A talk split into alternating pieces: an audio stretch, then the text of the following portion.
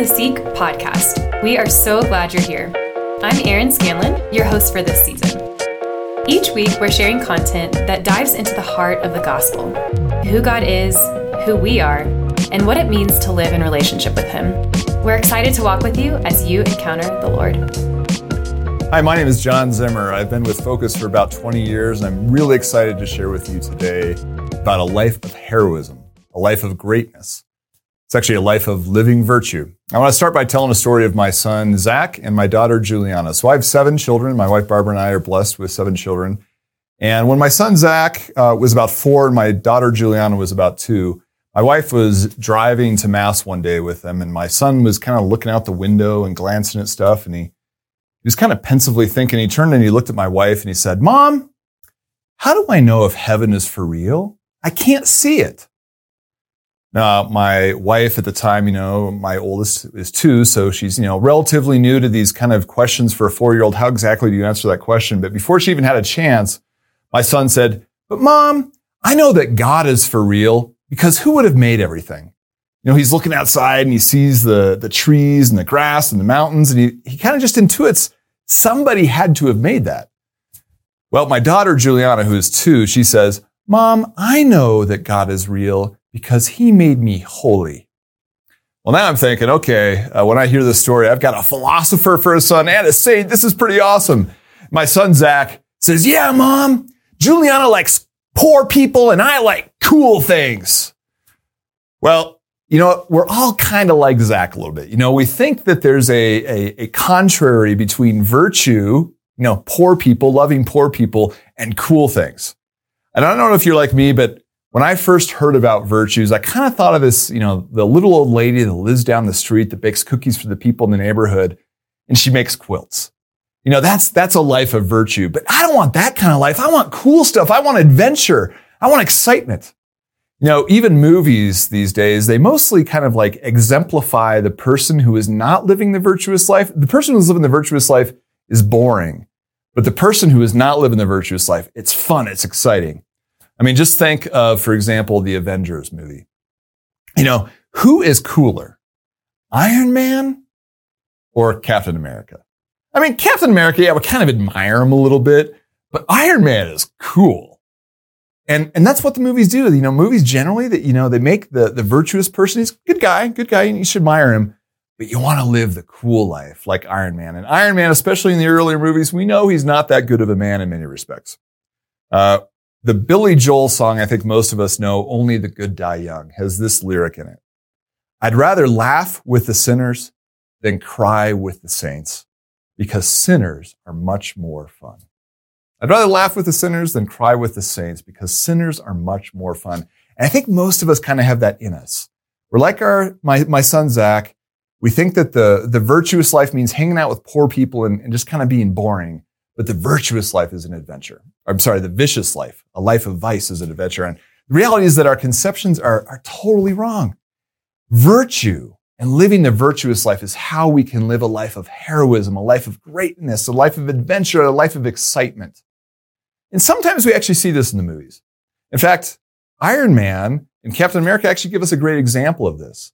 I'm going to fast forward all the way to the final movie, uh, spoiler alert, if you have not seen Avengers Endgame, you might want to close your ears for the next two minutes. Uh, if you're one of 12 people in America has not, not yet seen this movie. So in Avengers Endgame, at the climax, the end scene, we know that Iron Man makes the ultimate sacrifice, right? He takes, he, he takes the ultimate sacrifice to end the war by taking his own life. The, the action that he takes results in his own death. Now, Iron Man never would have been able to do that if it was Iron Man from the very first Iron Man movie. He was a, you know, a man who, who pursued his own pleasures. He pursued vice. He did whatever would make him happy. But we see him progressing throughout the movies until the end. He makes the ultimate sacrifice. He gives of his own life so that others may live. That's the kind of person I think that all of us want to be. We want to be the person that's willing to do the great things in life. But, you know, it's not always that we see this. There, there are saints who live heroic virtue that sometimes we don't even know about. And they're really the heroes of life. I think, for example, of Saint Therese of Lisieux, a woman who lived the virtuous life, who prayed for all of us. And yet we didn't know about her until long after her death. And we read about her story, about how she lived a life of virtue. And Saint Therese, and there are many, many people like her that live a virtuous life, and they're really the heroes of this world. Another movie I would think of uh, would be one of my favorites, The Lord of the Rings. When you think of The Lord of the Rings, who is the ultimate hero in Lord of the Rings? Yeah, you might say, well, it's Aragorn, you know, the king who comes and he, he fights the battle. Or you might say Gandalf, you know, there's that awesome scene where he throws down his staff and he says, you will not pass. That's awesome and it's cool. But really the hero, the one that saves the day in the Lord of the Rings is Sam. Little Sam, the hobbit. He's not even Frodo. Frodo kind of gets the glory for destroying the ring, but it's Sam who encourages Frodo throughout the movie to do the right thing, to keep persevering, to go all the way to Mount Doom to destroy the ring. And I want to be like that. I want to be the hero that saves the day, even if nobody knows who I am. So these days, we don't, we don't hear much about virtue. We hear a lot about values. We don't hear much about virtue. The world really kind of believes that society would be safe and happy and healthy if we could just instill moral values in people. Just give people the right values. If they know the right thing, then we'll have a great world. And even Christians can fall into this trap sometimes. We think, you know, if we just taught everybody the 10 commandments, then we'd have a great society. But having clear values, while a good thing, is not what's necessary to live a good life. Values fall short in making people behave with the values that they value. Teaching people about morality is not the same thing as teaching how them, how to behave morally. Let me say that again. Teaching people about morality is not the same thing as teaching people how to behave morally. And it's really the virtues that allow us to live the things that we value. The battle morality at the end of the day is not so much about knowing what is right, although that's important and a first important step, but it's about having the character, the strength to do what is right. A few examples. We all know that stealing is wrong. But all of us at times might be tempted or even fall into the trap. It could be something as simple as watching a movie that we know we're supposed to pay for, but we find a free site where we can watch it for free. We all know that cheating is wrong, but everybody's kind of doing it. And, and maybe even the professor kind of knows that we're doing it. And if I don't, then I'm going to get a bad grade on my test. Or perhaps gossiping, maybe even gossiping about a friend. Everybody's doing it. And if I don't do it, they're kind of going to, I'm going to be left out. Or go, go even further down the line. An example that might hit at the heart of many. We all know that adultery is wrong. But we also know that there are many men and many women who cheat on their husbands or cheat on their wives. How do we not fall into that trap? It's through living a life of virtue. We all want to be good people. We all want to be honest. We all want to do the right thing, but trying is what we have to do. Just thinking about it is not sufficient. Let me give an example. It's, it's a story I like to call the story of the two vomits. I'm a dad, seven kids, lots of vomit in our family. Uh, so two quick, quick examples of this, the story of the two vomits. The first is when my son Zach, who I referenced earlier, he was about, uh, by this time he was about 10, 11 years old. And uh, we had a guest over for the evening and all of our kids were in bed and we're down talking with our guest, and, and I hear from upstairs in the, in the boys' bedroom, Dad.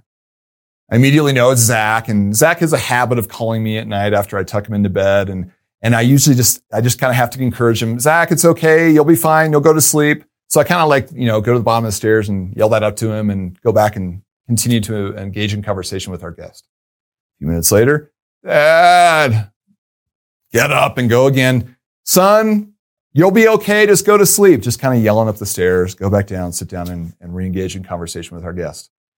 And then the third time I hear, and this time it's different. Dad! I realize there's something wrong now. And so I kind of go upstairs and I walk into his bedroom and uh, the light from the hallway shines into the room and I realize something really bad has happened. Zach, who's on the, uh, the top bunk of our bunk beds, has vomited from the top bunk down onto the ladder, onto the wall, the blinds, and this, this like spread out of projectiles all over the carpet. He was calling me because he felt sick to his stomach and knew something bad was going to happen, but I kept pushing him off and he let it all go. Well, so I go to the bottom, I go to the stairs and I yell down to my wife, Barbara, come up. Uh, so she comes up and we start cleaning things up and I got to take Zach out. So I take Zach out of his bed and I lay him on the ground on the, on the carpet in the hallway. Don't give him a, a blanket or anything. I just kind of lay him down there. And I'm going and I'm cleaning up and my wife walks by Zach and sees him lying there and thinks, what is John doing? Why is he threw up? He's probably not feeling very well, but you're just having him lie on the carpet. So she says, John, you got to help Zach. And I, okay, all right. So I, I go find a blanket and I lay it on Zach and I go back and keep cleaning. My wife walks by him again and she sees that the blanket that I've chosen is a white kind of like fake fur blanket that my daughters have that would be really hard to clean if Zach threw up on it. Well, John, do you, do you think we should have that blanket? Can we get him a different one? And I'm just kind of like, you know, being lazy. And I say, no, he'll be fine. He already threw up. He's not going to do it again. My wife is like, okay. And so she goes down. She's like cleaning up all the stuff in the, in the laundry room. A couple minutes later, I hear, dad, I run out there. This time he did it the first time without saying dad multiple times. Now there's vomit all over this blanket. Well, you can imagine I take the blanket down to my wife and I just hand it to her and she just looks at me and takes the blanket and starts cleaning it. And I just kind of walk out embarrassed. Now, did I want to be the kind of person that, you know, isn't caring about my son, doesn't put a blanket on him? Or when I do put a blanket, I'm too lazy to go find one. It would have taken five or 10 extra seconds to find a blanket that wouldn't be that hard to clean. But now my wife has to clean a, a white blanket with vomit all over it. I don't want to be that kind of guy. But I was because I was in a place of weakness. My wife was, was being virtuous. She was doing the hard work. She was encouraging me, but I was living in a place of weakness. My second vomit story. Fast forward a few years. Uh, my uh, my regular habit is to get up early in the morning and go to work before the kids get out of bed usually. And I'm up one morning, I'm getting ready to, to, to leave, and I notice the light in the bathroom next to my kids is on. And so I walk over there. It's about you know 5:30 in the morning, and my daughter Juliana, who now is about uh, 10 years old, is walking out of the bathroom and she's drying her hands. And she looks up at me and she gives me a smile and she says, "Hi, Dad." Well, it's 5.30 in the morning. Usually Juliana sleeps till about 7, 7.30. So I'm wondering, why is she out of bed? And she's fairly chipper. I said, Juliana, what's going on? She said, oh, Colette, her sister Colette, who's about uh, four years old at the time, Colette got sick and, well, I didn't have time to take her to the bathroom. And she th- said she was going to vomit. So I just held out my hands and caught her vomit in my hands. And, well, I was just cleaning up. She's okay now, Dad. She's sleeping. Don't worry about it. Well, that is a person who is living virtue. I don't know about you, but I'm not typically one that wants to catch vomit in my hands. Now, my daughter Juliana now, she's, uh, she's 20 years old. She's embarrassed by the story because she says, I would never catch vomit in my hands now. But at the time, she, she desired the best for her sister and was willing to make a sacrifice of herself to catch vomit in her hands. Now, those are kind of silly examples of living virtue or living vice, but I think they illustrate. I wanted to, to be the kind of person that would take care of my family but it was my wife and my daughter who actually exemplified that. How? By practicing day in, day out, by living, trying to live the virtues. So I think we've established desire alone is not enough. We also need the ability to do so. Most of us share many of the same values, but we live those values out in very different ways. Virtue is what enables us to live what we value.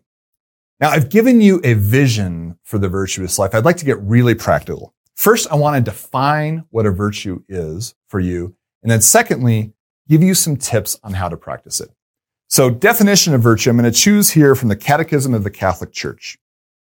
This is in paragraph 1803 in the Catechism. A virtue is an habitual and firm disposition to do the good. An habitual and firm disposition to do the good. Essentially, what that means is a virtue is a good habit. A vice, on the other hand, is a bad habit. Virtue, good habit, vice, bad habit. The catechism continues. So an habitual and firm dis- disposition to do the good. It allows the person not only to perform good acts, but to give the best of himself. So to give the best of yourself is what a virtue allows you to do. The virtuous person tends towards the good with all the sensory and spiritual powers, and he pursues the good and chooses it in concrete actions. So let me give you a, a, little bit of a breakdown of the human soul. We all have a soul, and the soul has three powers. First, the intellect. The intellect allows us to know the good, to know the truth. That's what our intellect allows us to do. Secondly, our will. Our will allows us to choose and hopefully to choose the good. And then third, we have our passions or emotions or desires, which allow us to enjoy the good. Or for a person who's living a life of vice, to enjoy the bad. Now, a virtuous person, all of these three powers of the soul, the intellect, the will, and the passions or the emotions, desires, are ordered towards the good. They're ordered towards truth. They're ordered towards goodness. They're ordered towards beauty. And virtue is what allows us to live that. This is how God created us. That our intellect sees the truth, sees the good, our will chooses it, and our passions are aligned with it. This is how God created us. But unfortunately, we have a fallen human nature. And because of that, these are all twisted around. Sometimes our passions desire what is not good for us, and we choose it anyway, even if we know that it's not good. Sometimes our intellect sees something that is not good for us and, and, and actually thinks it's the good. That's the disordered way to live. That's the weakness that we have as a result of our fallen nature. But virtue and the grace of God allows us to, to reorder these things in the right way. Let me give you an example here.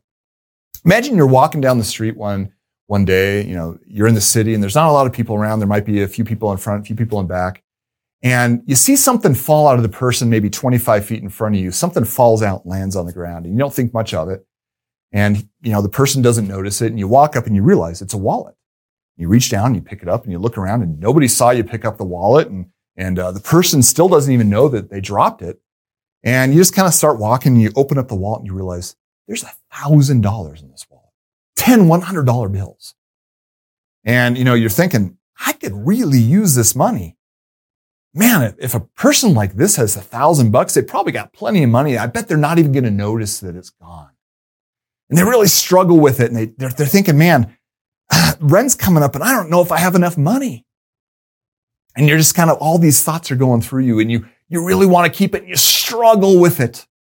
And then eventually you realize, I got to give it back. And so you, you run up ahead and you tap the guy on the shoulder and they turn around and you say, sir, I think you dropped the wallet. And they look at and they, they're just overjoyed and grateful. Thank you so much. Oh my goodness. And, and you give them the wallet back and you go on your way.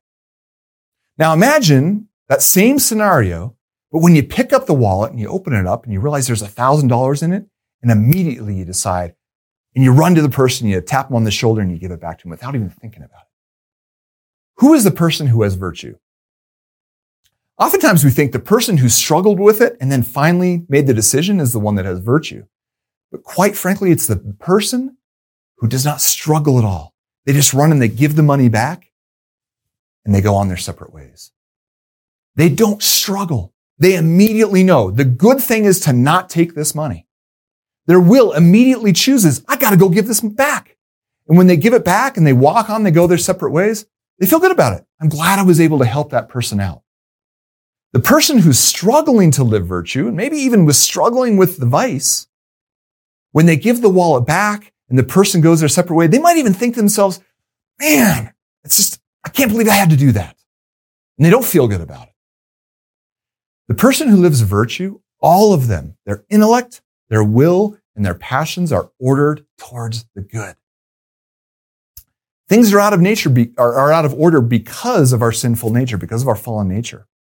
But virtue integrates things together. And what if your life was like this in all things, like the virtuous person? What if you didn't struggle to cheat on a test, even if you knew you might get a bad grade? What if you didn't struggle to gossip? In fact, what if you helped stop gossip from happening and turn the conversation into positive manner? What if you could enjoy stro- scrolling through Instagram for 15 minutes and then just set aside your phone? And you didn't look up two hours later and realize I just wasted two hours of my life. These are small items but if you help build, if you build virtue in these small items, eventually they turn into big things. What if one day you're tempted to be unfaithful to your spouse, but you can turn away from that temptation and walk away? What if you're tempted to lie to your employer, but you don't? What if you're faced with the choice to betray a friend, but you actually do the honorable thing and you remain true to them, even maybe if it causes some sacrifice on your own part, but you do the right thing? That's the kind of person I think all of us want to be. And this is the power of virtue, the power of building a good habit. So I'd like to do for you now, now that we've described what virtue is, is describe how to live it and then give you three simple steps on how to do it. So the easiest way to grow in virtue, ironically, is to identify a vice in your life that keeps you from loving others well. What is a vice in your life that keeps you from loving others well? Some examples. Maybe you're selfish with your friends. You think about yourself and you don't think about others first. Maybe you're on a road trip you always want your music to be playing. It can be something as small as that. What if you're impatient? You're always impatient with your spouse or your friends or your children. Or maybe you struggle to give in to bodily demands. You never deny yourself food or drink. Pick one of those vices and then go after the corresponding virtue. So rather than trying to stop living the vice, which I think most of us try to do, we try to stop the bad thing in our life. Instead of trying to stop living the vice, turn and try to live the virtue. Start practicing the virtue. For example, let's say you struggle with selfishness. Go out of your way to give others their preference rather than you choosing your own preference. Something as small as that. You struggle with selfishness, give others their preference. So for example, on that road trip, let others choose their music first. Give them more time for what they want to listen to. After a meal with someone, pick up their dishes first and take them into the kitchen to get them washed. Or even at a restaurant, a fast food restaurant, throw away their stuff. Do something for others. If someone asks you for help, even if it's inconvenient, say yes and promptly help them. Choose to do the thing that is the opposite of the vice that you struggle with. This is the basic path for growing in virtue. Identify a vice and aim for the virtue. If you're selfish, try to be selfless. If you're impatient, aim for patience. If you're, if you struggle with cowardice, aim for courage and so on and so forth. Identify the vice and then work towards the virtue. So now that you have a basic picture of what this looks like, let me give you three simple steps to continuing to grow in virtue. First, Practice makes perfect. Perseverance. Practice makes perfect. I have two kids who are in high school, Zach and Juliana, the two ones that I was telling the stories about. They're now in college. Sorry, they're in college now. Uh, and both of them love to run for exercise.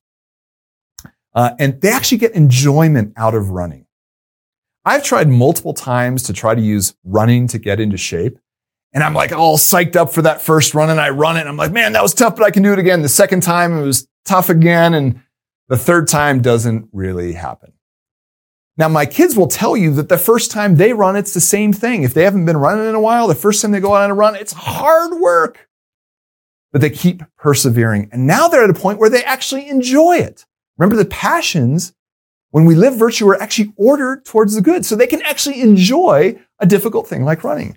the key is perseverance. Day in, day out. Continue to choose continue to choose. The Catechism tells us that the removal of the disposition towards sin that's ingrained, this ingrained disposition to sin, this re- to remove that requires much effort and self-denial until the contrary virtue is acquired. So it requires effort and self-denial until the contrary virtue is acquired. Perseverance is the key. Continue to persevere. Keep trying, keep going, until you actually enjoy it. This is a marathon. It is not a sprint. It reminds me, Calvin and Hobbes is my favorite uh, comic. There's this great uh, comic. For those of you who don't know Calvin and Hobbes, Calvin's a young boy who's a kindergartner who, who who's always doing kind of like the, uh, the, the things that, that drive his parents crazy.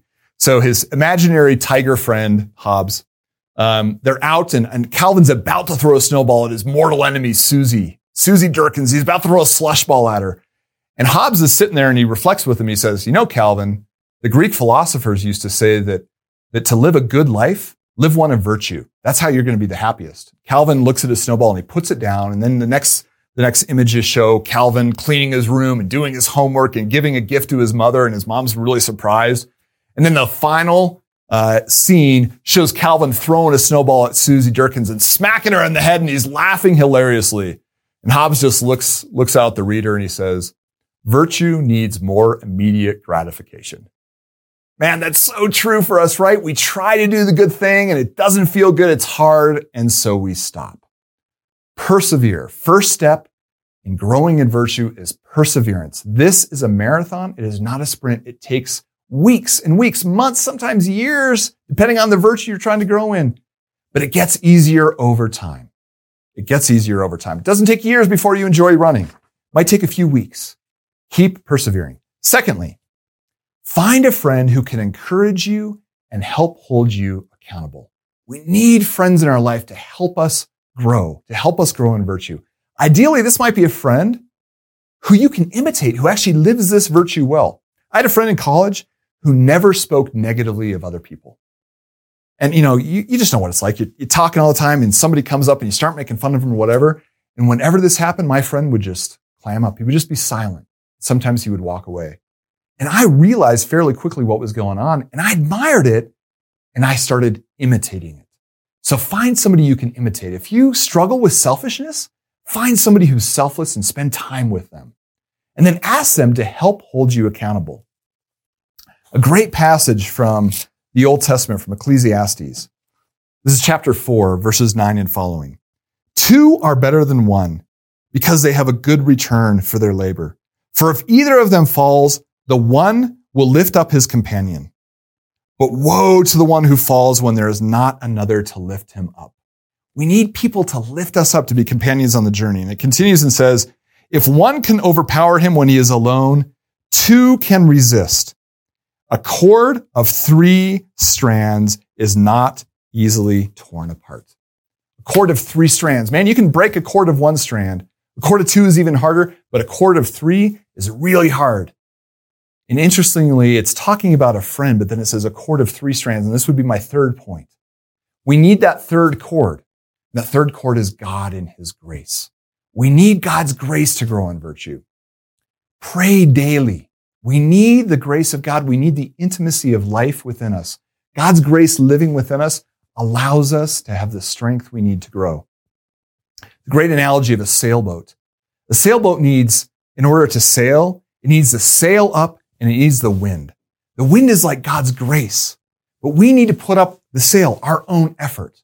The sail needs to be up and grace needs to be pushing through it. The wind needs to push the sailboat. We need both God's grace his salvation, his forgiveness that he offers us, we also need his grace to help us grow in virtue. And finally, I want to close with the reality that this is good news. It is a tough world out there. Even for someone who has given their life over to Christ, it's hard sometimes to conquer our fears, to conquer our weaknesses. But Jesus wants us to recognize that with him, we can do anything. We can have the confidence that if we pursue virtue, and beg God for his grace, he will help us grow. St. Paul, in his letter to the Corinthians, his first letter, chapter 9, verses 24 and following, says this Do you not know that in a race, all the runners compete, but only one receives the prize? So run that you may obtain it. Every athlete exercises self control in all things. They do it to receive a perishable wreath, but we an imperishable if athletes are willing to make all kinds of sacrifices to beat their bodies so that they can obtain a prize here on earth, how much more should we subdue our bodies? Should we run for the sake of Christ and for eternal glory, to, to spend heaven in eternity with God, and also on this life to experience happiness and heroism and a life of virtue? I pray for you that you will be able to pursue a life of virtue and together we might one day be in heaven. God bless. Thanks for listening, friends. To hear more content from speakers like this, join us for Seek 23 in St. Louis, January the 2nd through the 6th. Visit seek.focus.org to learn more.